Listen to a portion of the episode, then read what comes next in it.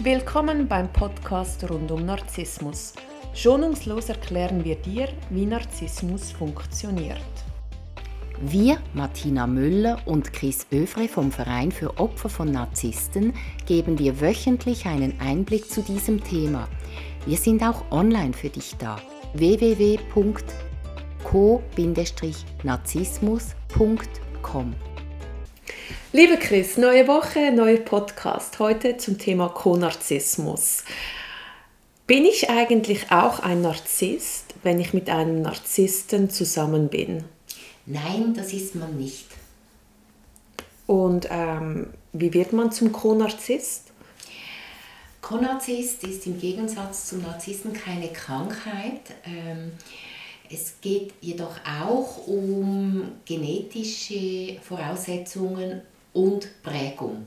Also auch äh, wie bei Narzissten kann es sein, dass dann die einen Geschwister Narzissten sind und die anderen nicht, beziehungsweise die einen werden Konarzisten und die anderen nicht. Was haben Konarzisten und der Narzisst gemeinsam? Sie haben, also vier Punkte müssen ja erfüllt sein, dass jemand ein Narzisst ist und der Konarzist erfüllt drei Punkte. Das ist zum Beispiel der Egoismus, also der Konarzist kann genauso egoistisch sein. Äh, er schaut für sich, dass er sich gut fühlt und er fühlt sich gut, wenn es der Gemeinschaft gut geht.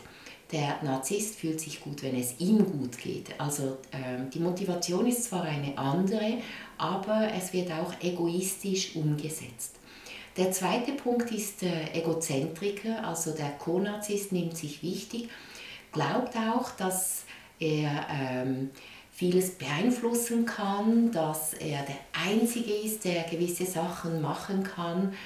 Und äh, er glaubt zum Beispiel auch, dass er den Narzissten verändern kann. Das ist wirklich egozentrisch, weil das ist ja nicht möglich. Da nimmt man, hat man das Gefühl, man hat zu, sehr viel Macht. Oder? Und der dritte Punkt, das ist die Kontrolle und die Dominanz. Also der Co-Narzisst möchte gerne Gefühle und Kontrolle haben, er möchte, dass allem gut geht und er glaubt auch, er kann das kontrollieren. Der Narzisst kontrolliert auch, aber damit er zu seinen Vorteilen kommt. Und dann kommt der vierte Punkt, das ist die fehlende Empathie, die fehlt dem Narzissten gänzlich und der Co-Narzisst hat eigentlich zu viel davon. Und kompensiert es dann? Ganz genau. Also er hat zu viel Empathie, fühlt zu viel mit, anstatt dass er bei sich bleibt mit seinen Gefühlen und auch für sich gut sorgt. Was mache ich eigentlich als Mutter oder als Vater falsch, damit dass meinem Kind ein potenzieller Co-Narzisst wird? Es geht überhaupt nicht darum, was Eltern falsch machen, weil unabhängig was Eltern machen, da gibt es die einen Kinder, die Co-Narzissten werden und die anderen werden das nicht. Also es ist wirklich das, was man mitnimmt als Charakter, kann man vielleicht so sagen, und äh, die Prägung und worauf man reagiert. Also die einen Kinder reagieren dann auf gewisse Sachen und die anderen nicht. Es ist wirklich die eigene Entwicklung und die gute Nachricht ist, weil man sie ja selber äh, entwickelt hat, kann man es auch selber wieder verändern.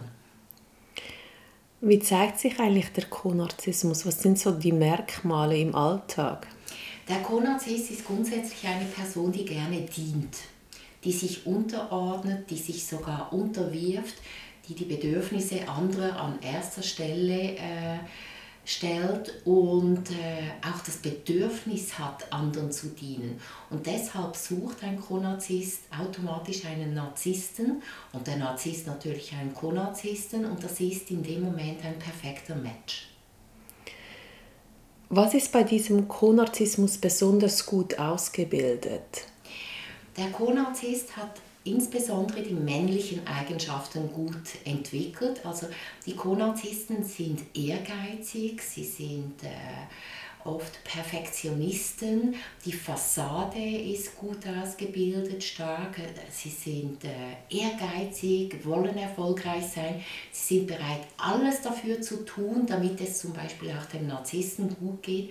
Also das sind so männliche Eigenschaften, der Wert, der Selbstwert ist verknüpft mit äh, Leistung und mit Erfolg.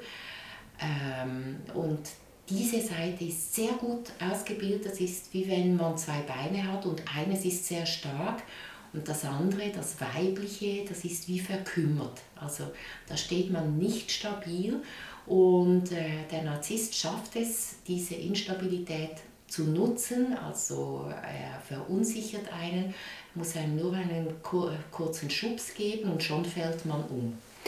Kannst du mir vielleicht zwei Beispiele für das Weibliche und das Männliche geben aus dem Alltag, damit unsere Zuhörer äh, eine Ahnung bekommen, was du damit meinst? Ja, also die Frau sagt, äh, oder das Weibliche sagt, ich möchte heute gerne essen gehen und er sagt, na, darauf habe ich keine Lust. Dann gibt sie sofort nach und sagt, ja gut, dann mache ich mir einen kleinen Salat. Also sie stellt ihre Bedürfnisse äh, zurück. Oder bei einem Mann wäre es so, ähm, die Frau sagt, ja, ich müsste noch die Pneu wechseln und er, ja, das mache ich doch für dich. Also wenn er nur spürt, dass da irgendein Bedürfnis ist, dann reagiert er sofort drauf. Also sie reagieren eigentlich beide ähnlich, Männer und Frauen, mit ähm, Unterwerfung, mit sich kümmern und dem anderen alles abnehmen. Ein gesunder Mensch möchte das nicht, sagt, nein, ich wechsle meine Pneu selber. Aber ein Narzisst nimmt so ein Angebot natürlich dankbar an und findet es auch völlig normal, dass das gemacht wird für ihn oder für sie. Findet man solche Co-Narzissten dann eher so in diesen Dienstleistungsberufen, weißt du, wie so Kellner äh, in der Pflege, weil, weil die schon das mitbringen, sich um andere so rührend zu kümmern es ist tatsächlich so, dass gerade in diesen Berufen eher Co-Narzissten anzutreffen sind, aber sie, man begegnet denen auch in anderen Berufen, die nicht so äh, geprägt sind von äh, dem Dienstleistungscharakter. Ganz genau. Ähm, besteht die Möglichkeit, Co-Narzissmus zu heilen? Im Gegensatz zu Narzissmus, was ja als unheilbar gilt, also nur wenn jemand ein ausgewiesener Narzisst ist, ist der Konarzismus sehr gut heilbar. Da geht es vor allem darum, dass man jetzt diese weiblichen Elemente stärkt, die ja unterentwickelt sind. Und da gehört zum Beispiel dazu das weibliche Selbstbewusstsein, also Selbstbewusstsein ohne Leistung erbringen zu müssen, auch mal Nein sagen können. Nein ist ein vollständiger Satz. Und ohne Rechtfertigung, da braucht es kein Weil, sondern einfach Nein sagen können, das wäre eine weibliche Eigenschaft. Dann sein, ohne etwas tun zu müssen, gut für sich selber sorgen, das ist eine zutiefst weibliche Eigenschaft. Sich selber Geborgenheit geben und äh, das Allerwichtigste, die Selbstliebe, ohne irgendetwas erfüllen zu müssen. Wenn man diese Eigenschaften stärkt, dann wächst quasi das zweite Bein heran, wird auch stärker und ähm, das Ziel ist es, dass beide Eigenschaften gut ausgebildet sind. Dann steht man stabil, dann hat man den Boden, den man braucht. Ich habe uns jetzt zugehört und ich merke, ich bin eine Co-Narzisstin. Wo fange ich an mit dem Heilungsprozess? Wo würdest du mir jetzt empfehlen, anzufangen?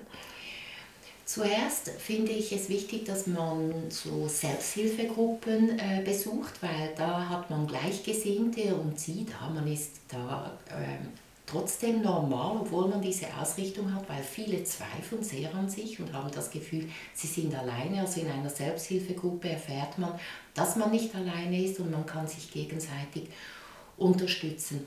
Und dann schlage ich vor, oder ich empfehle es auch sehr, dass man einen Außenimpuls holt, weil meistens ist man dann in einer toxischen Umgebung und wenn man äh, Leute fragt, die man kennt, dann ist das für die genauso ein, blinden Fleck, ein blinder Fleck wie für einen selbst. Und wenn man Außenimpulse holt, zum Beispiel bei einem Therapeut oder einer Therapeutin, da kriegt man eine neue Sicht auf Sachen, die man immer ähm, so hingenommen hat. Und da gilt es, eine Therapieform zu finden, die äh, zu einem passt. Also die einen machen dann lieber ähm, körperliche Sachen wie Meditation oder Tantra oder andere machen lieber systemische Arbeit oder das erreicht sie besser. Da muss man dann wirklich das finden, was zu einem passt, wo man auch längerfristig dranbleiben kann. Weil die Heilung vom Konarzismus ist keine schnelle Sache. Das ist etwas, was sich über längere Zeit ähm, ja, man muss da die Zeit investieren und es lohnt sich. Hast du vielleicht noch, du arbeitest selber seit über 20 Jahren als Therapeutin, unseren Zuhörerinnen und Zuhörern einen Tipp, wie man einen guten Therapeuten findet? Was heißt eigentlich ein guter Therapeut für mich? Ja, ein guter Therapeut, das ist so eine Frage. Ähm, wenn man Freunde fragt, die in einer Therapie waren, dann können die nur von ihren eigenen Erfahrungen erzählen. Das kann aber schon mal ein Hinweis sein, dass jemand passen könnte. Und dann äh, empfehle ich, dass man eine Sitzung bucht und schaut, wie das funktioniert, wie man sich fühlt. Es kann sein, dass man sich nicht wohl fühlt, dann ist es auch wichtig herauszufinden, warum fühlt man sich nicht wohl, weil der Therapeut oder die Therapeutin den Punkt getroffen hat oder fühlt man sich zwischenmenschlich nicht wohl. Und das Zwischenmenschliche, das muss schon stimmen, damit man dann auch vertrauen kann und sich einlassen kann. Ich biete zum Beispiel auch Traumatherapie an, weil ähm, es sind ganz viele kleine Traumata entstanden, schon in der Kindheit. Das ist auch etwas Hilfreiches. Einfach äh, sich auch erkundigen, was es für Arten gibt und, und schauen, wo fühlt man sich hingezogen, was könnte passen. Und dann einfach ausprobieren, selber ausprobieren, auch etwas investieren. Es gibt Therapien, die sind günstig, aber da geht man den Rest des Lebens, dann hat man viel Lebenszeit verpasst. Andere sind vielleicht ein bisschen teurer, bringen einen aber auch schneller weiter. Man muss für sich selber entscheiden, was es einem auch wert ist. Wenn ich dir so zuhöre, ähm, heißt das, dass ein Therapeut eigentlich sehr subjektiv ist, ob das jetzt ein guter oder ein schlechter Therapeut ist und dass je nach Person dann auch wieder unterschiedlich. Also ein guter Therapeut für meine Freundin kann ein schlechter für mich sein, weil wir unterschiedliche Bedürfnisse haben. Das ist genau so. Und dann kommt noch hinzu, Konarzismus, das ist äh, ein sehr spezielles Thema. Und äh, man sagt, also ein Therapeut muss ja nicht alle Erfahrungen gemacht haben, um jemanden unterstützen zu können, aber Konarzismus ist tatsächlich etwas, wo es hilfreich ist, wenn der Therapeut selber davon betroffen war und selber einen Weg daraus gefunden hat, weil der versteht einen Konarzisten in einer Art, wie es jemand, der diese Erfahrung nicht gemacht hat, kaum verstehen kann. Es ist ja für viele unglaublich, was da alles abläuft. Und wenn jemand zu wenig Kenntnis hat, kann er einen Konarzisten nicht wirklich unterstützen. Gut, gehen wir nochmals kurz zurück an den Anfang. Du hast gesagt, ähm, der Konarzist und der Narzisst haben drei gleich, Punkte gleich ähm, bei der Definition vom Narzissmus. Unter anderem hast du auch gesagt, der Konarzist braucht die Kontrolle wie der Narzisst auch. Kannst du mir das bitte vielleicht noch ein bisschen genauer, genauer erklären? Ja, der Co-Narzisst hat in der Regel schon sehr früh gelernt, wenn ich jemanden unterstütze, wenn ich da bin, wenn ich mich um Sachen kümmere, dann ist Frieden, dann ist Harmonie und danach strebt er. Und er hat das Gefühl, er hat die Kontrolle darüber. Also solange er sich darum kümmert, kontrolliert er das. Und ähm, der Weg der Heilung bedeutet, also zum Beispiel, äh, jetzt ist gerade Streit und ich bin Konarzist und kümmere mich darum und sage, ja, seid jetzt nicht so böse untereinander und schau, ich äh, backe euch einen feinen Kuchen, dann geht es allen wieder besser. Und dann geht es allen wieder besser, dann ist die Harmonie wiederhergestellt und die Kontrolle gibt mir das Gefühl so, ah, ich habe es wieder geschafft. Und ähm, die Heilung bedeutet, ich merke, da ist Disharmonie und ich kümmere mich nicht darum, weil es nicht meine Verantwortung ist. Diese Situation gilt es auszuhalten und das ist sehr schwierig, wenn man da immer sehr schnell ist mit Helfen und so weiter. Also da wirklich nichts zu tun und das auszuhalten, das ist eine sehr große Herausforderung und die gilt es zu meistern. Und diesen Weg muss man gehen, also wirklich da die Kontrolle loslassen und das kann schmerzhaft sein, das kann ähm, Ängste auslösen und die gilt es zu überwinden. Was ist das Ziel, wenn man Co-Narzissmus heilt?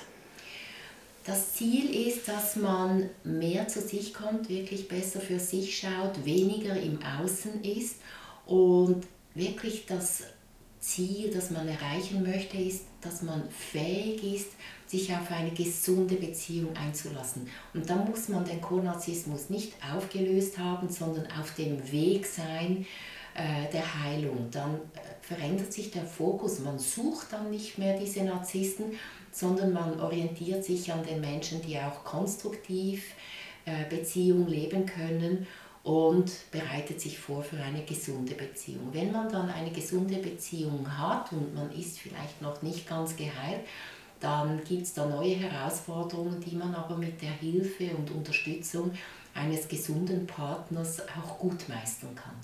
Und wir betonen es gerne hier nochmals. Eine gesunde Beziehung heißt, die Liebe ist bedingungslos und die Liebe fordert nicht. Mhm. Und es ist eine gemeinsame Entwicklung, ein gemeinsames äh, Vorankommen. Und die Basis ist die Liebe, die Selbstliebe und die Liebe, äh, die gegenseitige Liebe. Sie ist konstruktiv und das ist eine gesunde Partnerschaft. Chris, danke vielmals für das spannende Gespräch. Ich wünsche dir einen schönen Tag. Danke, Martina.